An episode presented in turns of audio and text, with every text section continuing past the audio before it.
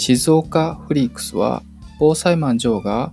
遊び、防災、命をつなぐの3つのキーワードに沿って配信していきます。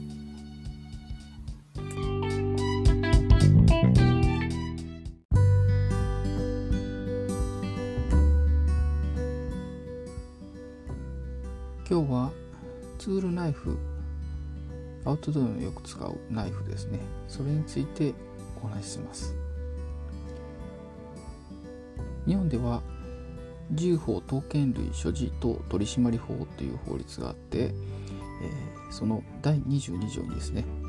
刃体の長さ 6cm を超える刃物については何人も業務その他正当な理由による正当な理由による場合を除いてはこれを携帯してはならないと定められています。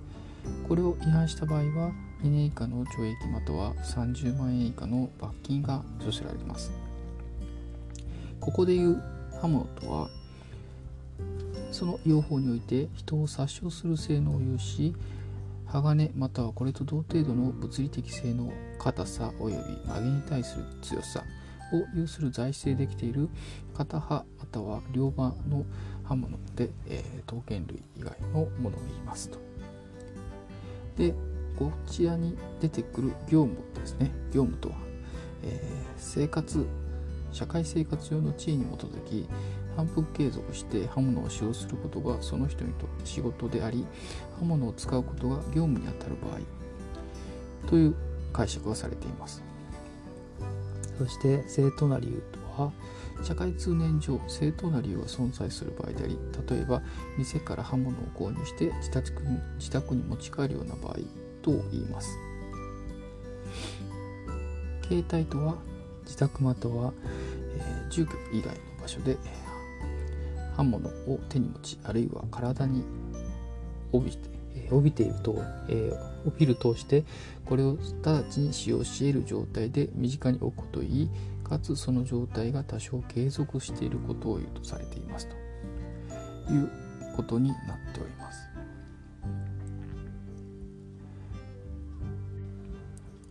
また、えー、銃法刀剣類所持等取締法に該当しないものであっても軽犯罪法第1号2号第1条の2号ですね、えー、正当な理由がなくて刃物鉄棒その他生命を害しまたは人の体に重大な害を与えるように使用されるような器具を隠して携帯していたものは交流または